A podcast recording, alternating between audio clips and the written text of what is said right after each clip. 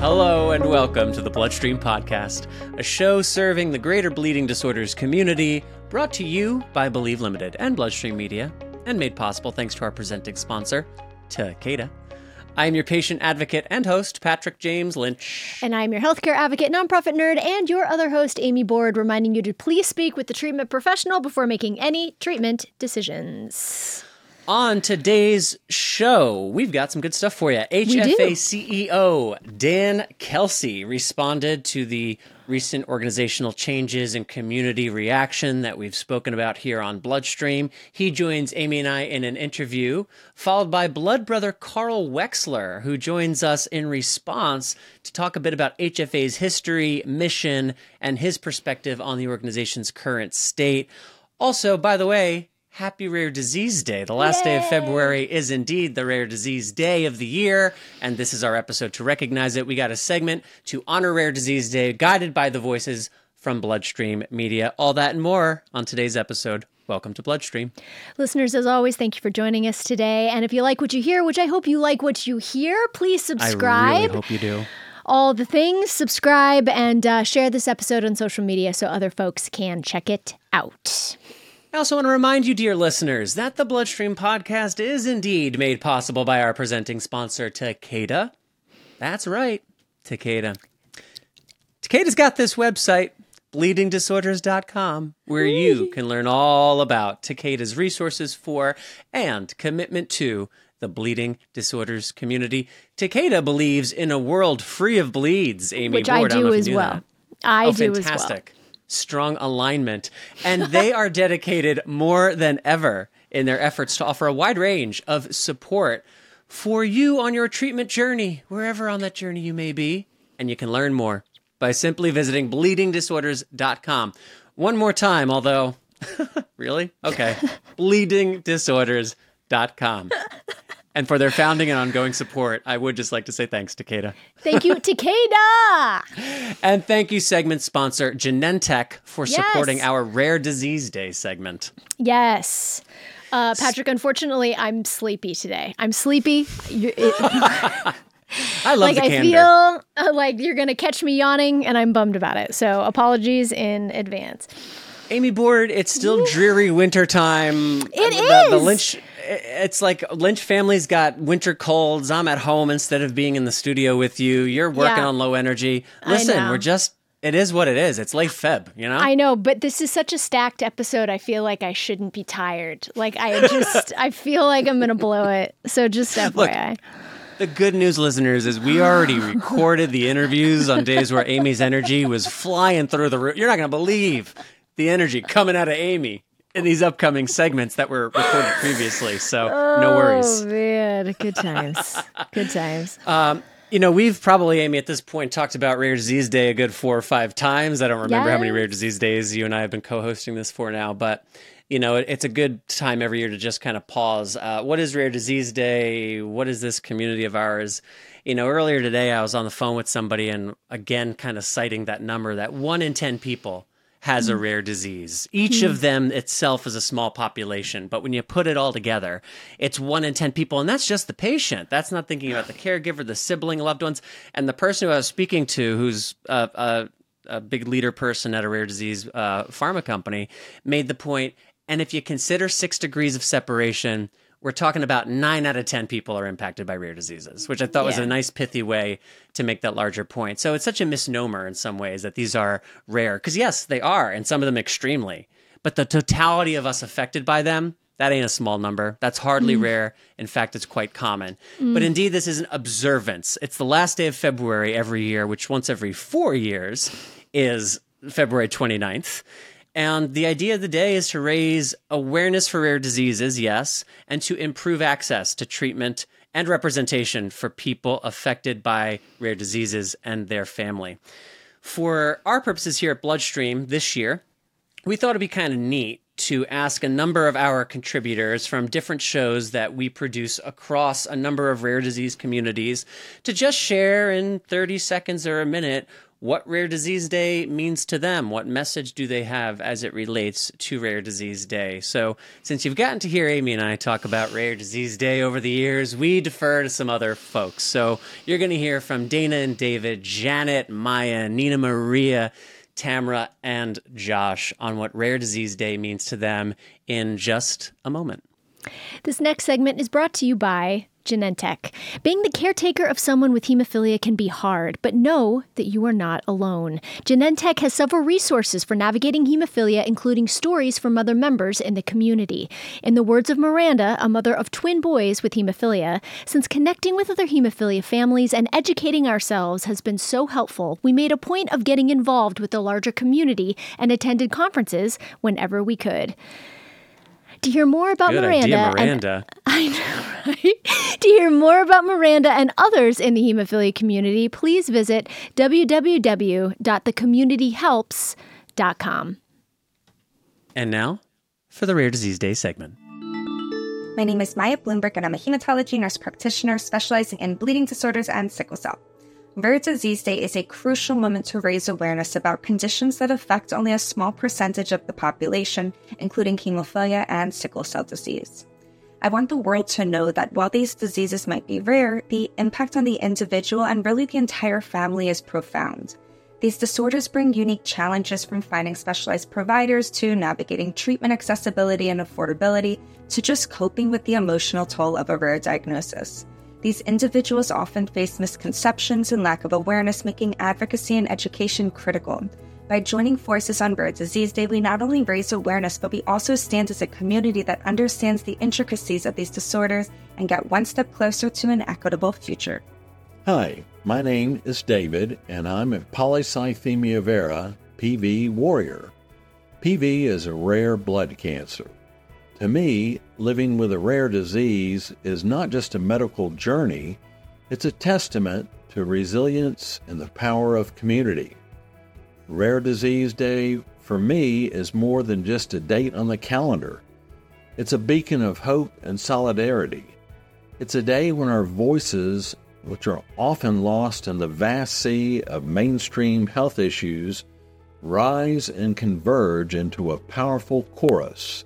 My name is Josh. I'm the co host of the PNH podcast and the PV podcast, Stories from the Marrow, and I hosted the Let's Talk Mental Health segment on the Bloodstream podcast for the past two years. My disability, I- am not even sure it qualifies as a disability. It's called aphantasia. It's only recently become something that is studied by scientists, and it's an inability to visualize with my brain uh, so uh, when I think and when I imagine, I don't see images. That only happens when I'm asleep and I'm dreaming. Rare Disease Day is so important. It's an opportunity for the world to see the diversity of people who are living with various disease states. Hi, my name is Tamara Scriver, and I'm a person affected with PK deficiency. I also work with a nonprofit that supports people with PKD. I am super excited about Rare Disease Day. I think it is a time to celebrate all of the progress that we've made in the rare disease world.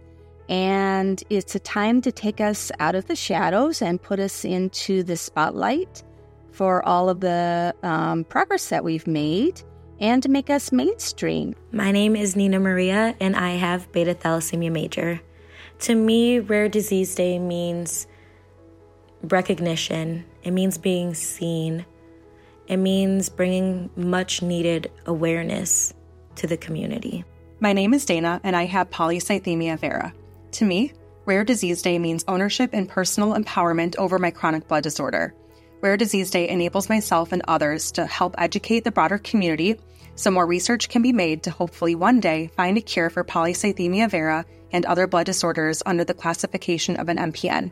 My name is Janet, and as the executive director of Chess Foundation, my connection to the community is personal as a mom and sibling with a long family history of severe hemophilia A with complications. To me, Rare Disease Day means taking a moment to honor the sacrifices and challenges our community has faced to celebrate the advancements in care for those with hemophilia A and B, and hopeful for equitable expansion of access, diagnosis, care, and treatment for those with the potential to menstruate and all coagulation disorders. Again, thank you, Josh, Tamara, Nina Maria, Janet, Maya, Dana, and David for your contributions. I also want to make it known that Dr. Mike Callahan from the Cheat Codes Sickle Cell podcast, famous Dr. Responded, Mike, Dr. Mike, and this is going to add to the litany of reasons he is indeed the famous Dr. Mike. I asked him, "Hey, would you oh, like God. to contribute anything?" And here's what Dr. Mike's text only oh, contribution oh, was. And he responded to the question, What do you want the world to know about you? with the following I am not so important that the world needs to know about me, but it would be, I'd be glad to discuss exciting advances for bleeding disorders and hemoglobinopathies. Dr. Mike, ladies and gentlemen, so, Dr. He's Mike. there for all your bleeding disorders uh, and hemoglobinopathies update. Just God willing, don't once every five years ask him a personal question, I love or that he dude. will demur. But anyway, um, last rare disease point, and then we'll get to our stuff uh, with Dan Kelsey and all things HFA, Amy Board.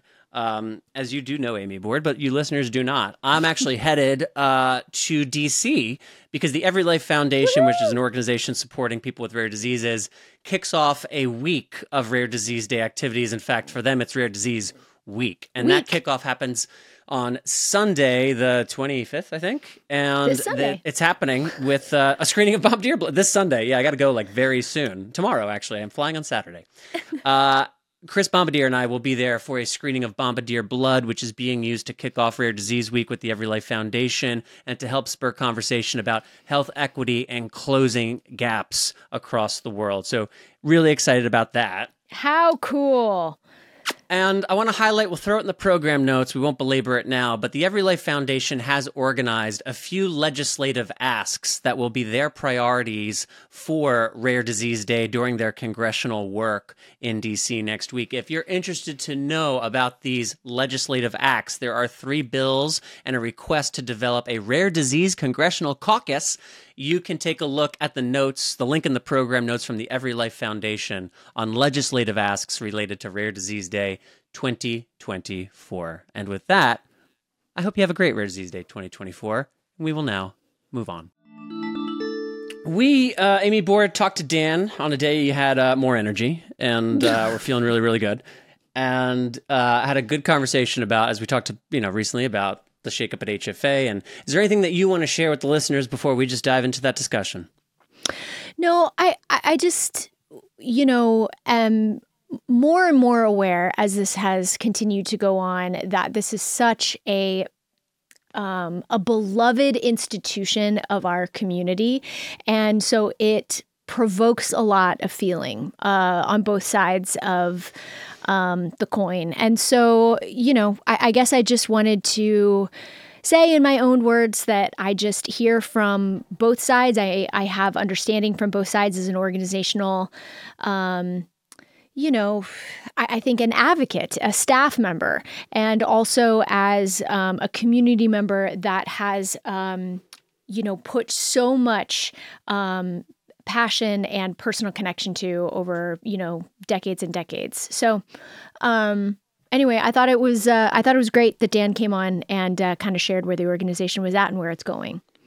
Agreed yeah. And so let's bring it to you now. Here it is dan kelsey hfa's ceo Amy and I are now joined by the Hemophilia Federation of America's CEO, Dan Kelsey. Dan, welcome and thanks for joining us today. Uh, thank you so much. Happy to be here and uh, and answer any questions you may have, which I'm sure you, you may have a few. Eh, slow news time. Really nothing much to talk about, but we'll see what we can dig up. Let's uh let's start with some level setting though. So you joined the organization middle-ish of 2023. Prior to joining HFA, what were you doing? Give us some overview of your background and career, your professional journey prior to joining HFA. It's uh it was a little bit all over the place and uh and I originally started in healthcare as a uh, as a hospital pharmacy tech and uh, and worked as a hospital pharmacy tech for a period of time, and then went over to to patient accounts. I didn't know what Medicare was, didn't know what Medicaid was, knew nothing about billing, reimbursement, and did that and uh, moved into the claims processor for the Indiana Medicaid program, which was a phenomenal training ground. Uh, got beat up on regularly as the person trying to explain how Medicaid paid for claims. I uh, fell into nonprofits and uh, and a friend of mine worked for the Indiana State Medical Association and uh, and said, Hey, we've got an opening here you might be interested in. And so I thought I would go there for just a couple years, move on. Um, 14 years later, I moved on from, uh, from the State Medical Association and did a lot of work with membership and, and payer advocacy and, and so on. And uh, that's when I joined my first uh, national slash international society as their deputy uh, CEO, working with endocrinology. So went from working with all specialties on state level to working with one specialty on a national level, and uh, and that was really a great learning experience. Uh, finding out what uh, what a national slash international association was all about, seeing how they did education and membership and and really demonstrate their value proposition. And uh, after that, moved into uh, to my first CEO position with uh, with another medical association. This was focused on people who worked in uh, imaging. Went through COVID with them, uh, much uh, an entire rebuilding process with them, and uh, and after going through all of that, decided I needed to change. And um, and so I was looking for a position, and uh, that led me to HFA. And I thought, you know, I've worked on the provider side of things for my entire career. This is a great opportunity to work on on the patient side and and really try to make a difference. And I'd had some. Uh, there have been some touch points throughout my life uh, with with hemophilia, so uh, so hmm. it really made sense to me to uh, to go ahead and pursue this. Um, you know, I I had seen a um, a patient who was my mom was a nurse and saw a patient of hers back in the late 80s, early 90s, who was a physician uh, with hemophilia, and uh, and saw him about three months three months before he passed away from from HIV, and then I saw him just probably a couple weeks before he passed, and he was just a shadow of of the person mm. he'd been before, and that always stuck with me. And um, and then when I was in working in patient accounts, one of the most difficult patients that or accounts that I had was a patient with hemophilia, and who was who was mm. the primary payer. Um, so um, and then at the State Medical Association, my boss there, um, he actually left the association to become director of the um, IHTC, uh, the Hemophilic Treatment Center there in Indiana, and he's uh, he's stuck with the bleeding disorder community as with uh, NBDF, and uh, so I did some work there at the state association uh, for a couple other uh, member organizations. And um, so it's just continually popped up throughout my entire life. And um, then once I moved here to Florida, my uh, my daughters became friends with some with another family, and one of their sons has uh, has hemophilia. So it just kept on. What are the odds up. of that? Yeah, yeah, it kept popping up throughout throughout my life. So it's uh, so it's been an interesting journey. Wow. Uh, there's a lot there, uh, including a few mentions of Indy, which I know Symposium is going to be at. We're going to talk more about that later. But you mentioned community. You also used the word rebuilding. And, and that leads me to want to talk about the primary reason, obviously, that we're talking to you today, which is the restructuring that's going on at HFA. Uh, which, as we've discussed off mic, uh, many people in the community have had various reactions and responses to. So, to ask it simply, when did you and the board realize that major restructuring, if I may frame it that way, was needed? And what was that process like? Yeah. So, my my first day on the job with HFA was a symposium last year in Orlando, and uh, so I was just thrown in, you know, head first, feet first. I, I'm not sure, uh, but but I was completely thrown into the deep end with it, and uh, and learning about the organization and in the community.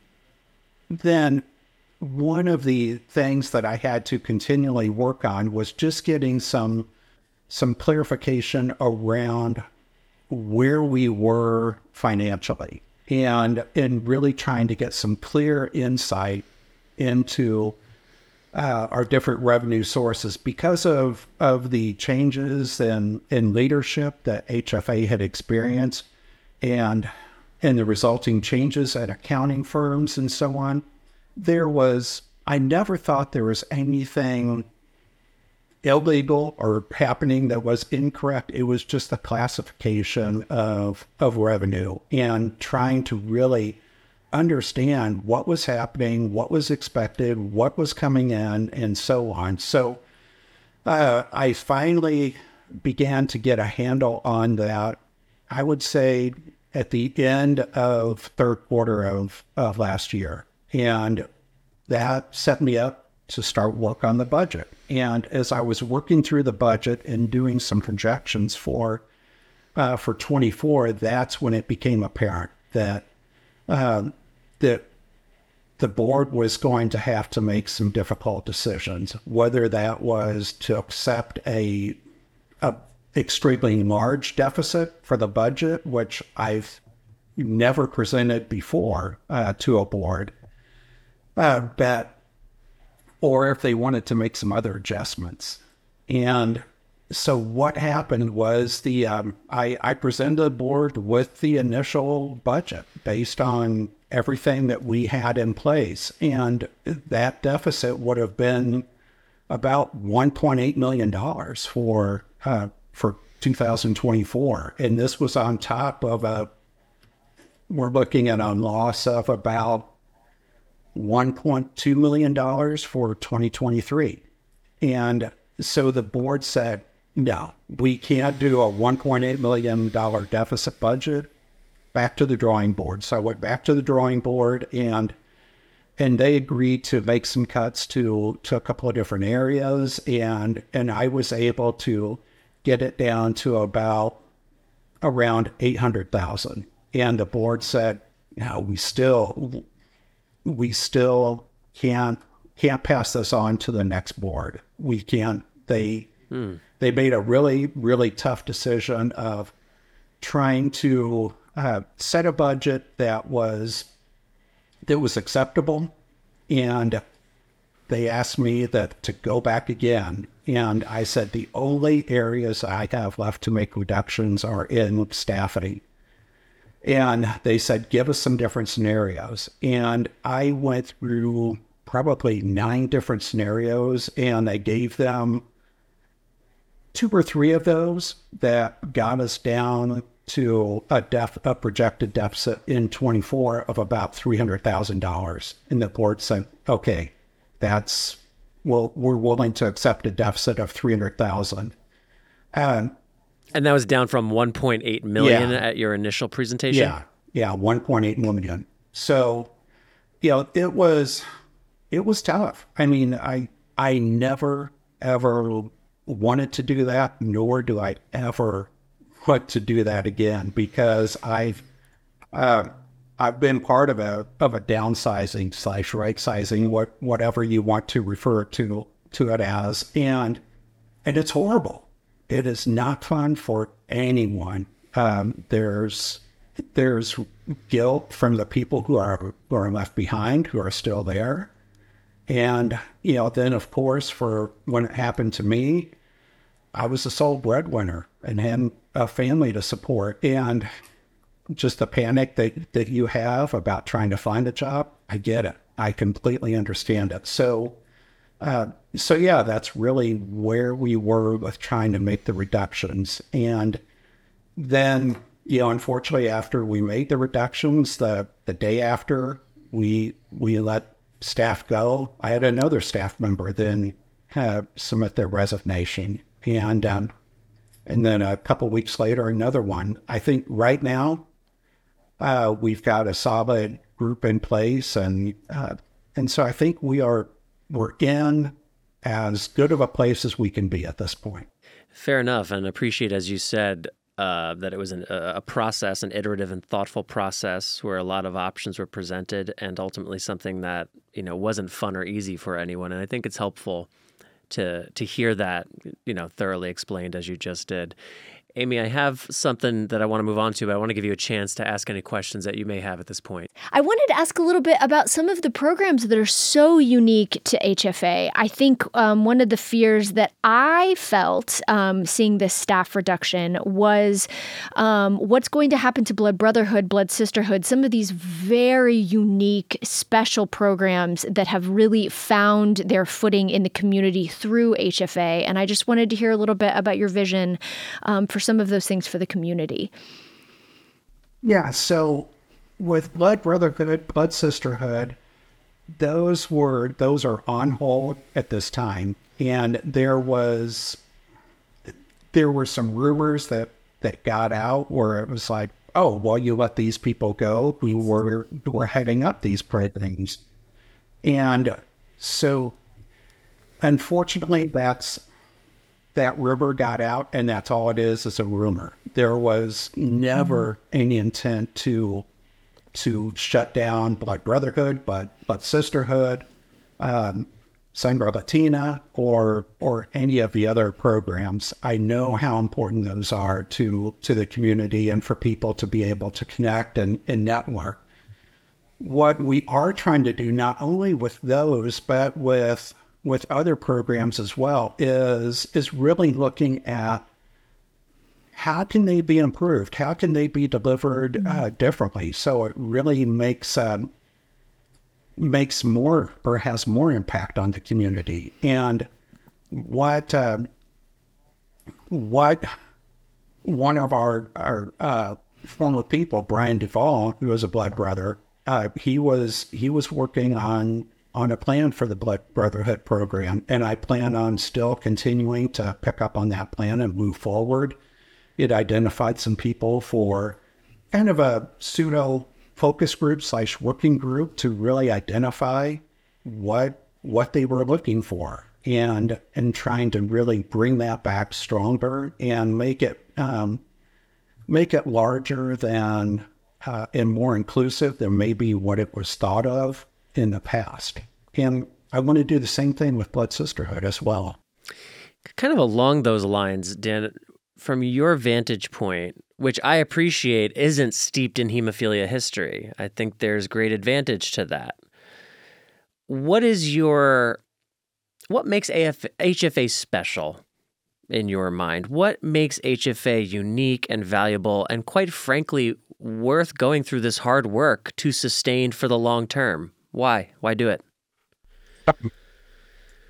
You know, it there there's a few different answers I can give you with that. And and one of them is when when I decided to to stay in the nonprofit world, it's because people are trying to make a difference. And and regardless of the or of each organization I've been with, that's been my goal is to make the the association as effective and impactful as they can be.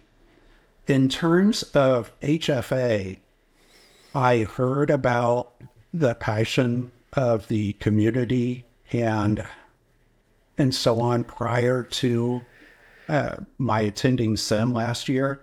And then while I was at SEM, I could just kind of feel like these tentacles, you know, kind of reaching out, you know, grabbing me and, you know, getting its hooks into me or, or whatever. And and what makes HFA so unique is and challenging is the passion of the community members. I mean, it's awesome. There's such passion uh, for for the from the community, uh, but that also presents challenges as well. Uh, you know, it's it. You want people to be passionate, but on the other hand, um, I look at it as almost being like the mayor of a city. You're trying to make all these different constituencies happy. You know, you've got some people who want more of this service or more of that service, and others who want the streets repaired, and others who who want um, who want sidewalks put in, and you you have all of these different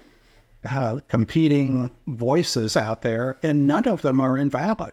But the the what you have to do is figure out, okay, I've got this set pot of ferns. How how do I make this work? And along those lines, how would you describe your long term vision for the organization? I think that's something that I've been craving to hear. Like this question in particular, I've had since hearing about the restructuring. Because as a community member, of course, the restructuring and hearing people are like, oh, there's you know, raises concern, but also it signals, hey, the organization is really trying to do something here.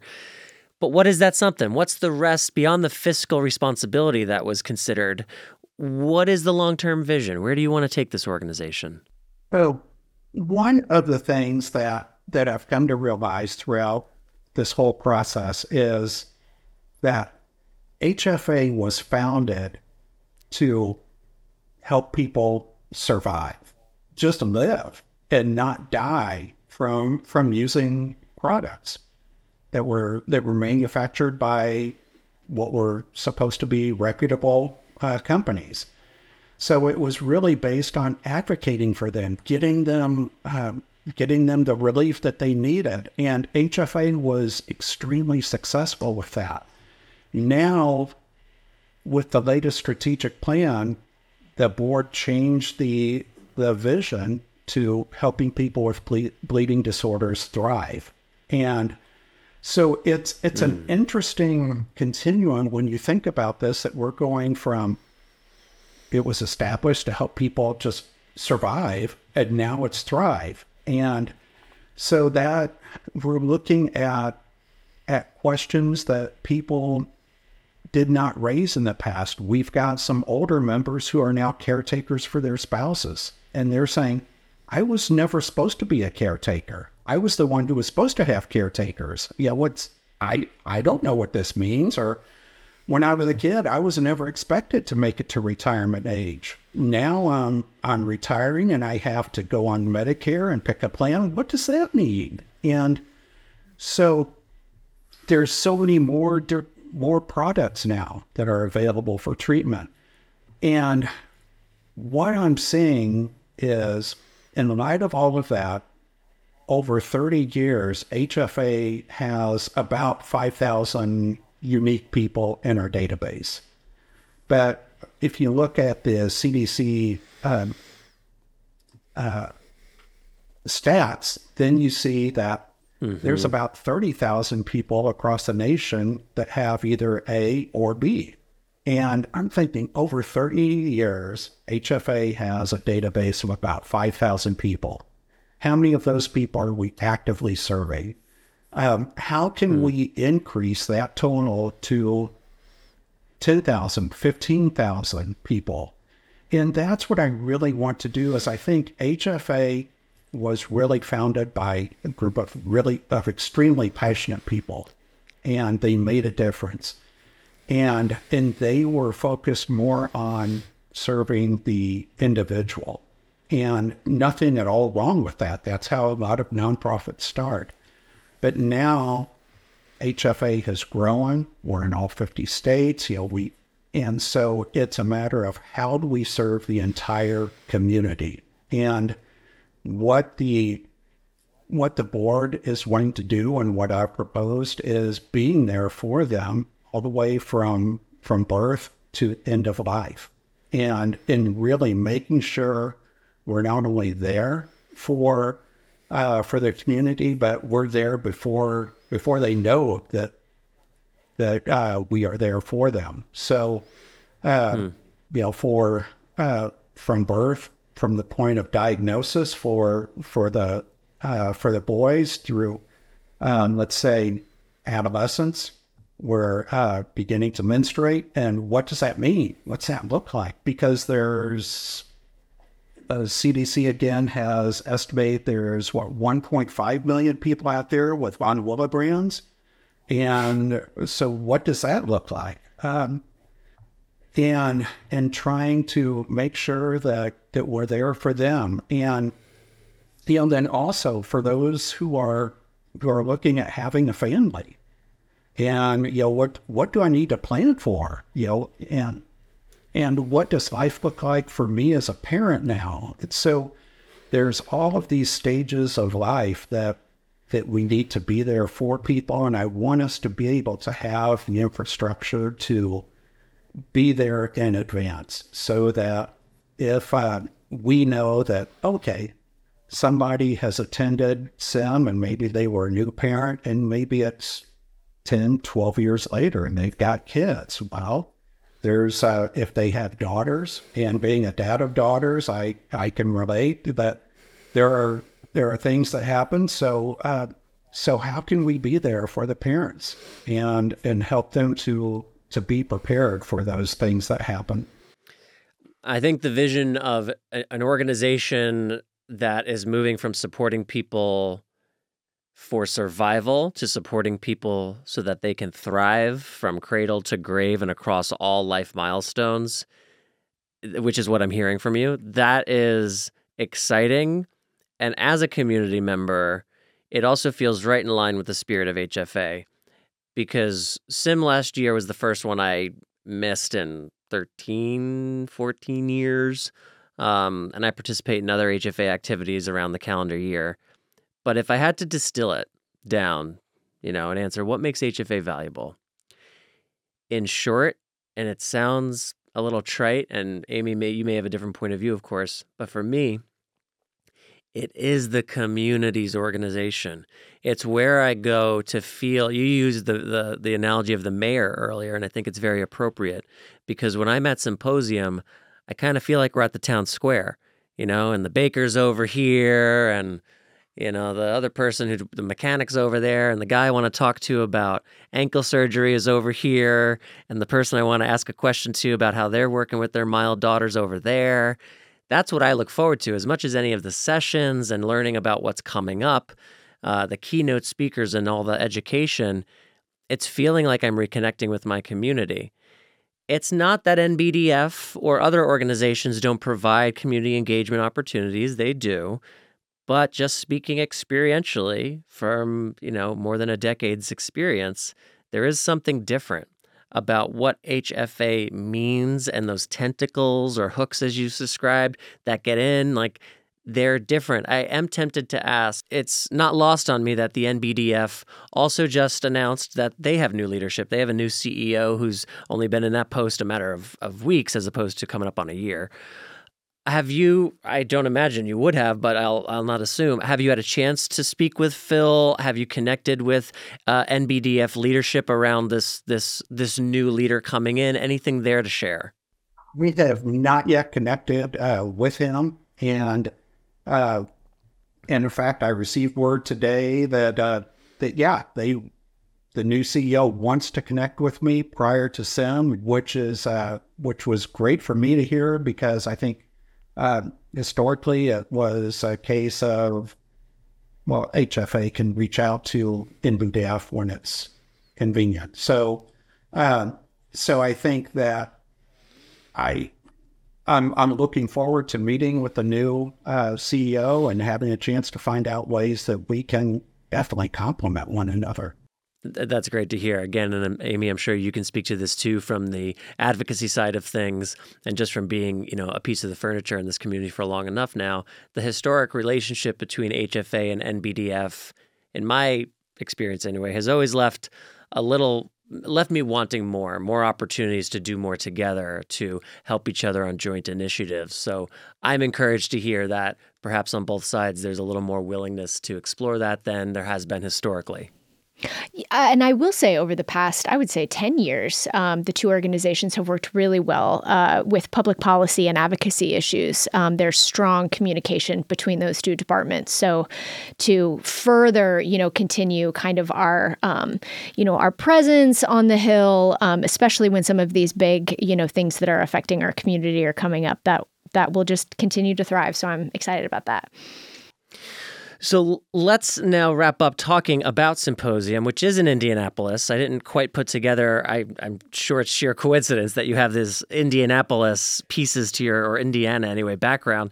Uh, April 11th to the 14th. This is HFA's 30th year in existence. What can people expect from Symposium 2024?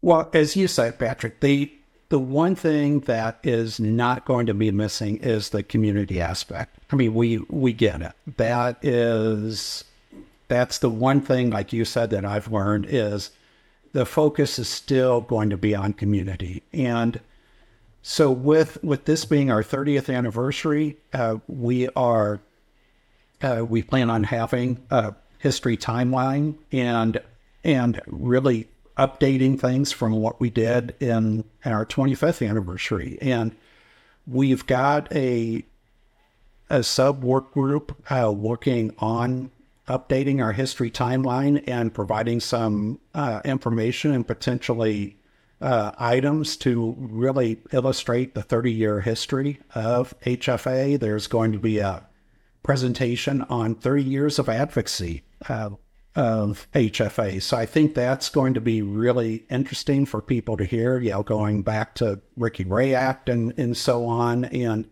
and then bringing it forward all the way to today with copay accumulators and so on. So I think that's going to be uh, going to be fun. And then we are uh, we're really just trying to make sure that this is an outstanding uh, meeting for everyone. And um, and we're looking forward to to sharing the experience. The I know with all the changes, some of the frustration has been, well, why aren't you setting any details about this program or that program? That's because everybody within HFA right now is 100% focused on symposium, making sure that it comes off without a hitch and we have a great event. Um, so uh, so I am looking forward to it. I think it's going to be a, a great meeting, and um, and plus we've got this this producer who's going to have this movie premiere there that I've heard about, um, and so really looking forward to uh, to that. I've watched the trailer for uh, for On the Shoulders of Giants, and um, and I think it's uh, at, at least from the trailer, it looks like it's going to be an excellent movie to watch.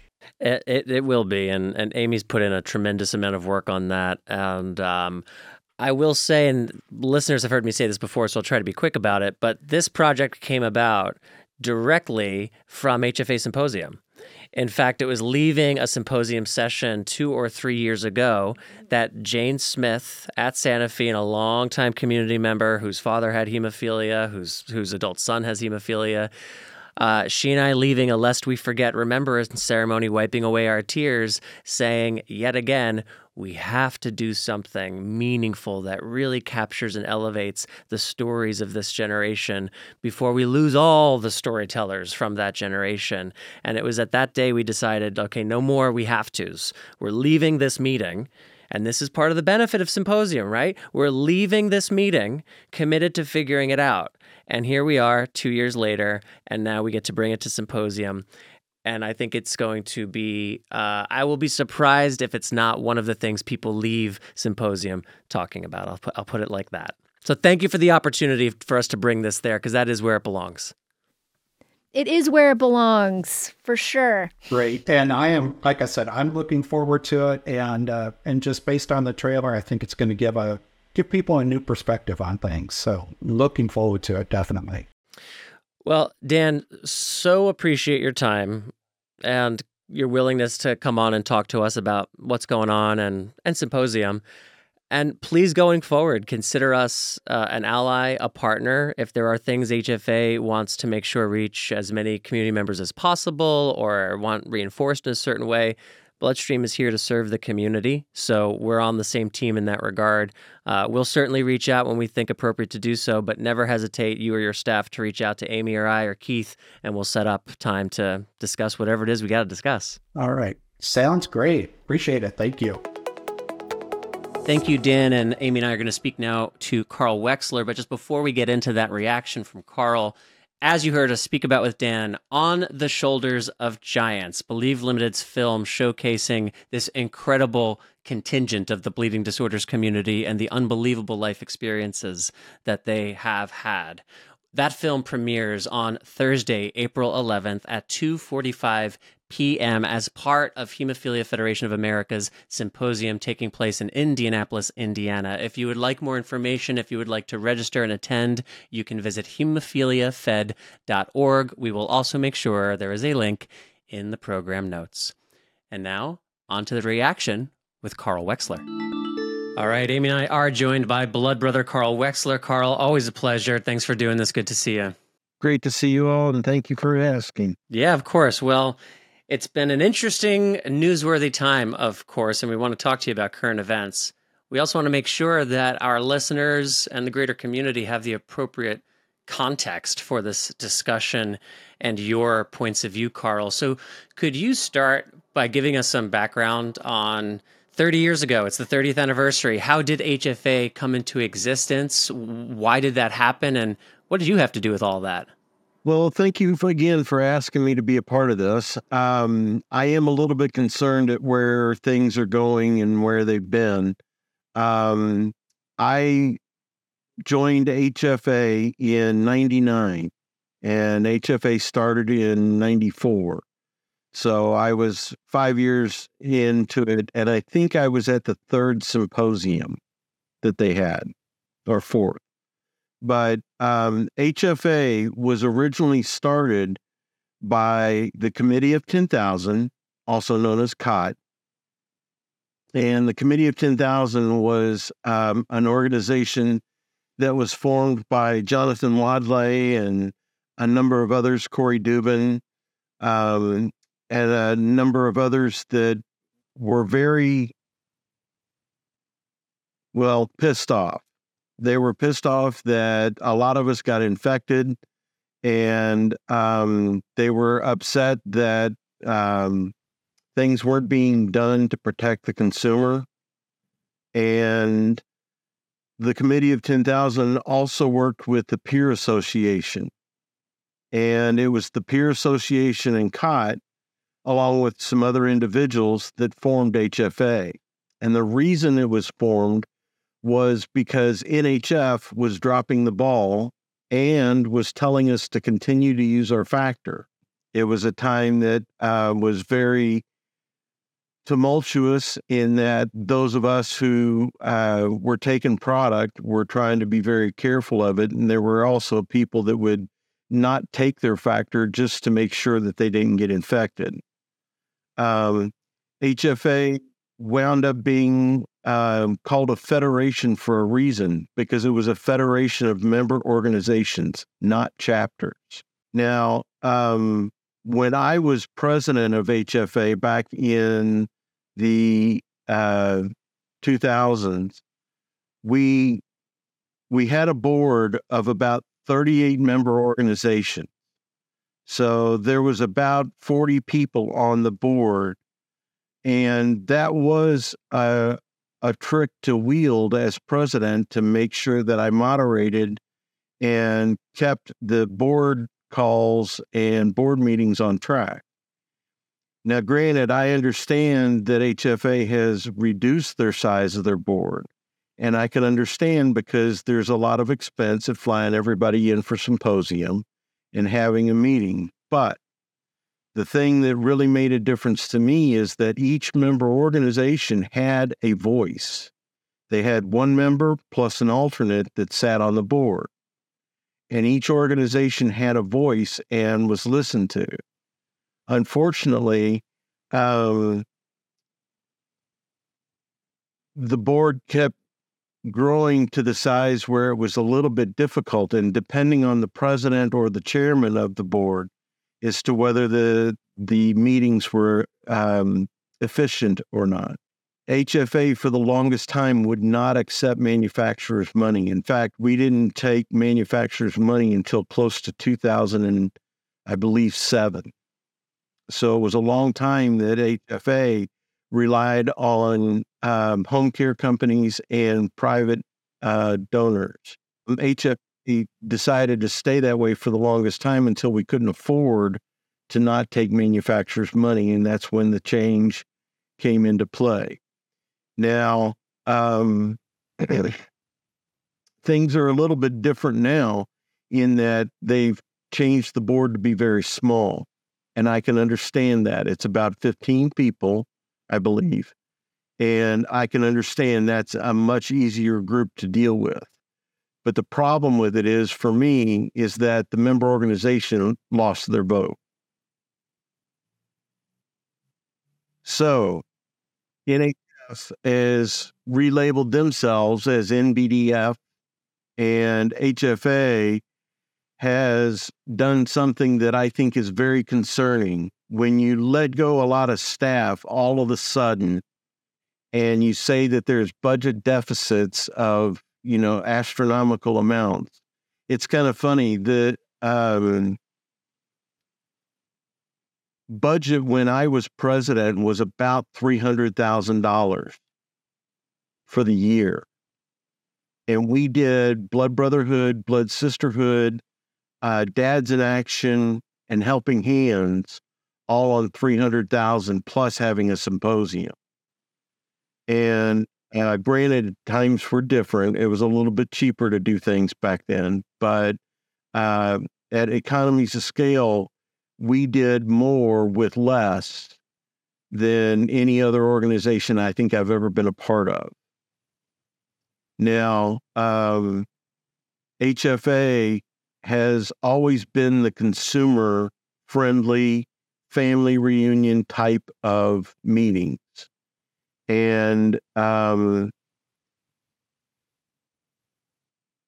what I also liked was that HFA um, took and ran with an idea that two blood brothers had of getting all of us blood brothers together, and Susan Swindle ran with it and got the CDC grant for Blood Brotherhood. So a lot of kudos to Susan Swindle.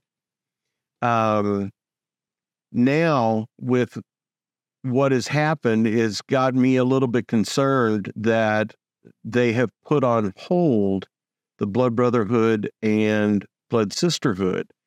And that makes me want to ask the question what does on hold mean? Is that like in the old days when you had tech support that you could call and actually get somebody that help you, but you stayed on terminal hold until, you know, somebody picked up the phone? Are we on terminal hold right now? Are we just waiting? Uh, what's the deal? So, um, my concern is that HFA may have already made a critical error and may not be viable to come back. But I don't want to believe that. I believe that HFA is viable, that it can come back, that it can be stronger than it was before, but only under one condition. And that is to take off merging with NBDF off the table. And the only reason I say that is because HFA should never be a part of NBDF. If we take that off the table, Carl, and based on what you heard from Dan, what do you think is HFA's best path to a sustainable, community oriented future, given where it is right now? One, I would I would like to look at the budget because that's it's all based on money right now. I mean, all the employee cuts were based on money and um, taking services off of the table is all based on money. I'd like to see where the the budget is, and I do understand that the revenue stream is drying up. I do understand that it's gotten harder to make um, the revenue stream consistent. That being said, I think they need to look outside of the hemophilia community manufacturers and look to other streams that um, a lot of other organizations will use. I guess my concern is with Dan and what I listened to on the on the your podcast. And unfortunately for Dan, one of his emails got leaked. And in his email that I read, um, it was kind of discouraging to read the email. He, it made me feel, in one part, um, he was quoting statistics of how many people with hemophilia and von Willebrand's there are, and how many people that are over the age of 50 with hemophilia. And I felt very dismissed in that HFA would rather focus on kids because the statistic he gave was something like the majority of people with hemophilia are between the ages of 2 and 10. And that means that they're focused on kids, not on adults. And if it weren't for us adults, we wouldn't be in the place we're in with recombinant products, with sub Q products, and with gene therapy. So, Carl, if you could advise Dan and the current board on some things they could do across the rest of this year to help make sure community members such as yourself, because I'm sure you're not alone from feeling uh, dismissed or reduced in some way by some of the language and, and, and some of what's going on. How could HFA best communicate to you and people like you that we are your organization too. Perhaps we made a misstep. We're listening. We want to work with you. What, what would you advise given your experience with the organization and the fact that you are a lived experienced expert? Well, that's kind of a tough question because there are so many variables that come into play. My first advice would be to reinstate blood brotherhood and blood sisterhood because that's where the um, where the community's heart really is. And two of the um, programs that I believe have made probably the biggest impact in the lives of community members because of just the um, exchange that happens between brothers and sisters. Now, granted, um, I would love to see dads in action come back as well. And then there's also a mom's group that we had at one point that I would love to see to come back. But I think going back to the basics, like helping hands, I'm a little concerned it, that helping hands has been put on hold because my understanding is there was an endowment that was given for helping hands that could not be touched. And I don't know, has that endowment been touched? Why is Helping Hands on hold if there is an endowment? So I have, um, he, he said something in his email about transparency. And I think that the transparency has not been there. Um, I think it's gotten kind of uh, overshadowed with innuendo and, and rumors, and there's not been um, a forthcoming with how the organization has been run. An annual report would be great to see, but um, that hasn't happened. Carl, are you planning to attend symposium? I am trying to make it to where I can come up for at least part of it.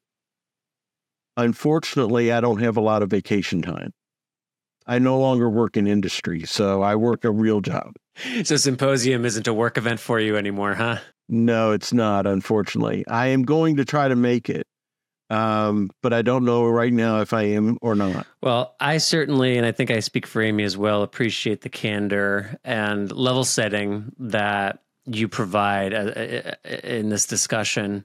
And I also appreciate that you acknowledged, as as we have as well, that that Dan and the current organization aren't necessarily in an enviable spot. It's not necessary. It's not as though things were uh, going swimmingly before they made decisions that they made. So I think I, I appreciate that you you underscored that too in your comments and fairness to them. Yeah, it, it's not an easy job. I mean, I've been there and done that. And when Susan and I were the the pair, because Susan was executive director when I was president, and um, she had really a tough job, and so did I to to some degree because there were some things that happened during HFA's early years that wound up landing in my lap that I had to fix. And um, you're not going to please everybody all the time, but you can keep the basics um, in front of you. That's really well said. And I hope you're able to make it to symposium. If so, I hope that we'll have a chance to see you there in person. Amy, is there anything that you'd like to ask or share with Carl before we let him go? Carl, I just uh, appreciate your candor and uh, alongside with you, we're we're really um, hopeful for um, this next season in HFA's life cycle. Um, I, I know it is a a hot button topic because it has been so important to so many lives. And so that just needs to be restated that it is such an important, important organization in this community. Any final thoughts from you, Carl? don't want to put her on the spot, but I think that the organization that has come to the, the top of the crop is the Coalition for Hemophilia B. I think that they have done a wonderful job at listening to the community, um, to finding ways to really support the community. And even though it's just for us hemophilia Bs, um, I think that they've done a really good job, and HFA could take a, a, a lesson from its own history and from the coalition. Well, thank you, Carl. Hope to see you soon. All right, Carl Weixler, thank you for joining us for that. Again, thank you to Dan Kelsey, HFA CEO, and thanks to all our contributors to the Rare Disease Day segment. Before we close out the episode and, and look ahead, Amy, I'm cognizant that you and I haven't commented all too much on the interview with Dan or Carl. We just spoke to Carl moments ago, and and here we are now. So, given everything that we've learned about all things HFA in the last number of weeks, up until just a few minutes ago, where are you at? What are you thinking about? Well, I I very much um, I, I, very much wish the organization well. We have uh, we have an interview coming up with an HFA staff member, um, Shelly, who is wonderful in future episodes, who has expressed a lot of excitement about where the organization is going to go and about um, some of the programs. So I don't want to feel doom and gloom, but I do um, I think some of my reaction, I'd be very interested to hear others' reactions, but I think some of my reaction um, to uh, Dan coming on, to Carl speaking, is that some of the um, almost like the talking points that are being put out there about this transition of the organization have added a little bit more fuel to the fire than what um, could actually help heal this particular time and move forward. I think from an organizational structure standpoint, life cycles of organizations change and they, they do. And we all know that there is massive funding changes for our nonprofit organizations. That is just, we all know that that is a thing. It's happening. It's a thing. But this is kind of, um, it has felt to me um, through the community, through seeing some of the emails that have been swapped, it just feels like it is a tumbleweed that's just continuing to tumble rather than um, a hmm. true healing of a of a wound and moving forward and really identifying and and being able to hear I think, valid concern about certain things that this organization did on its own. It's very difficult to have programs in the bleeding disorders community that someone else doesn't replicate. And HFA has done that for decades. So I just I, I guess that's my my thought is that I hope that the talking points coming out of the organization moving forward are more um, I don't know I don't know what the word is. Maybe you could help, Patrick. Um, I mean, maybe nuanced. There's just there's there's a level of eh, look. It's tough. You can't be everything to everyone, and this is a diverse and growing community. And what even defines community seems like a question every six to twelve months. We come back, our industry included, if it's industry that our community, and we're never going to stop having complicated questions to wrestle with, even about who we are at a foundational level. We're talking about curative therapies for the love of whatever. like, this is tough stuff. So I think for me, I love what you said about the, well, I don't, I think it's accurate or descriptive anyway about this tumbleweed. We don't need conversation that is unproductive to sort of just meander around and stir up people's emotions. We need to ultimately funnel that towards some collective action. I would like to think, and at the risk of sounding too simpy here, that symposium is the first best next opportunity to gather and talk, be in rooms, share your points of view you have to have a seat at the table and be inside the room to influence the direction of the conversation happening there. So I don't think not attending ought to be a response. If you don't have the funds, if there's logistical challenge, that's different. But as an act of protest, I think that's cutting off your nose to spite your face. I think I this is too. a time for us to hunker in, figure yeah. this out, listen, listen, listen and accept that it's not going to feel comfortable right away. So I'm glad that we have you know, we had we we had Dan on, we had Carl who was board president for a very long and an instrumental period.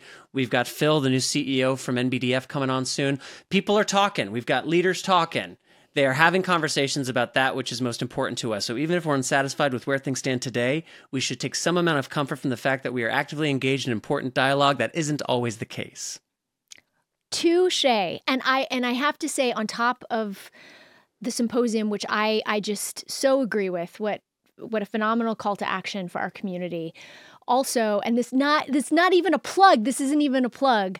The film On the Shoulders with Giants will be premiering there, and what an incredible opportunity, I think, to celebrate the legacy of the generation that has come before us and to also remember the challenges and the heartache and the sorrow of the generation that came before us. And we're just so honored as Believe Limited to have a small, teeny, tiny part about telling that story and preserving that legacy. And it's going to be a special time. It is going to be a special time and an emotional one get the Kleenex ready. I'm not kidding. Bring your tissues because there's no avoiding that. All right. With all of that said, I do want to recognize that today's episode would not be possible without our presenting sponsor, as always, Takeda, bleedingdisorders.com. And thank you. Thanks as well for Genentech for supporting the Rare Disease Day segment. Visit thecommunityhelps.com to learn more.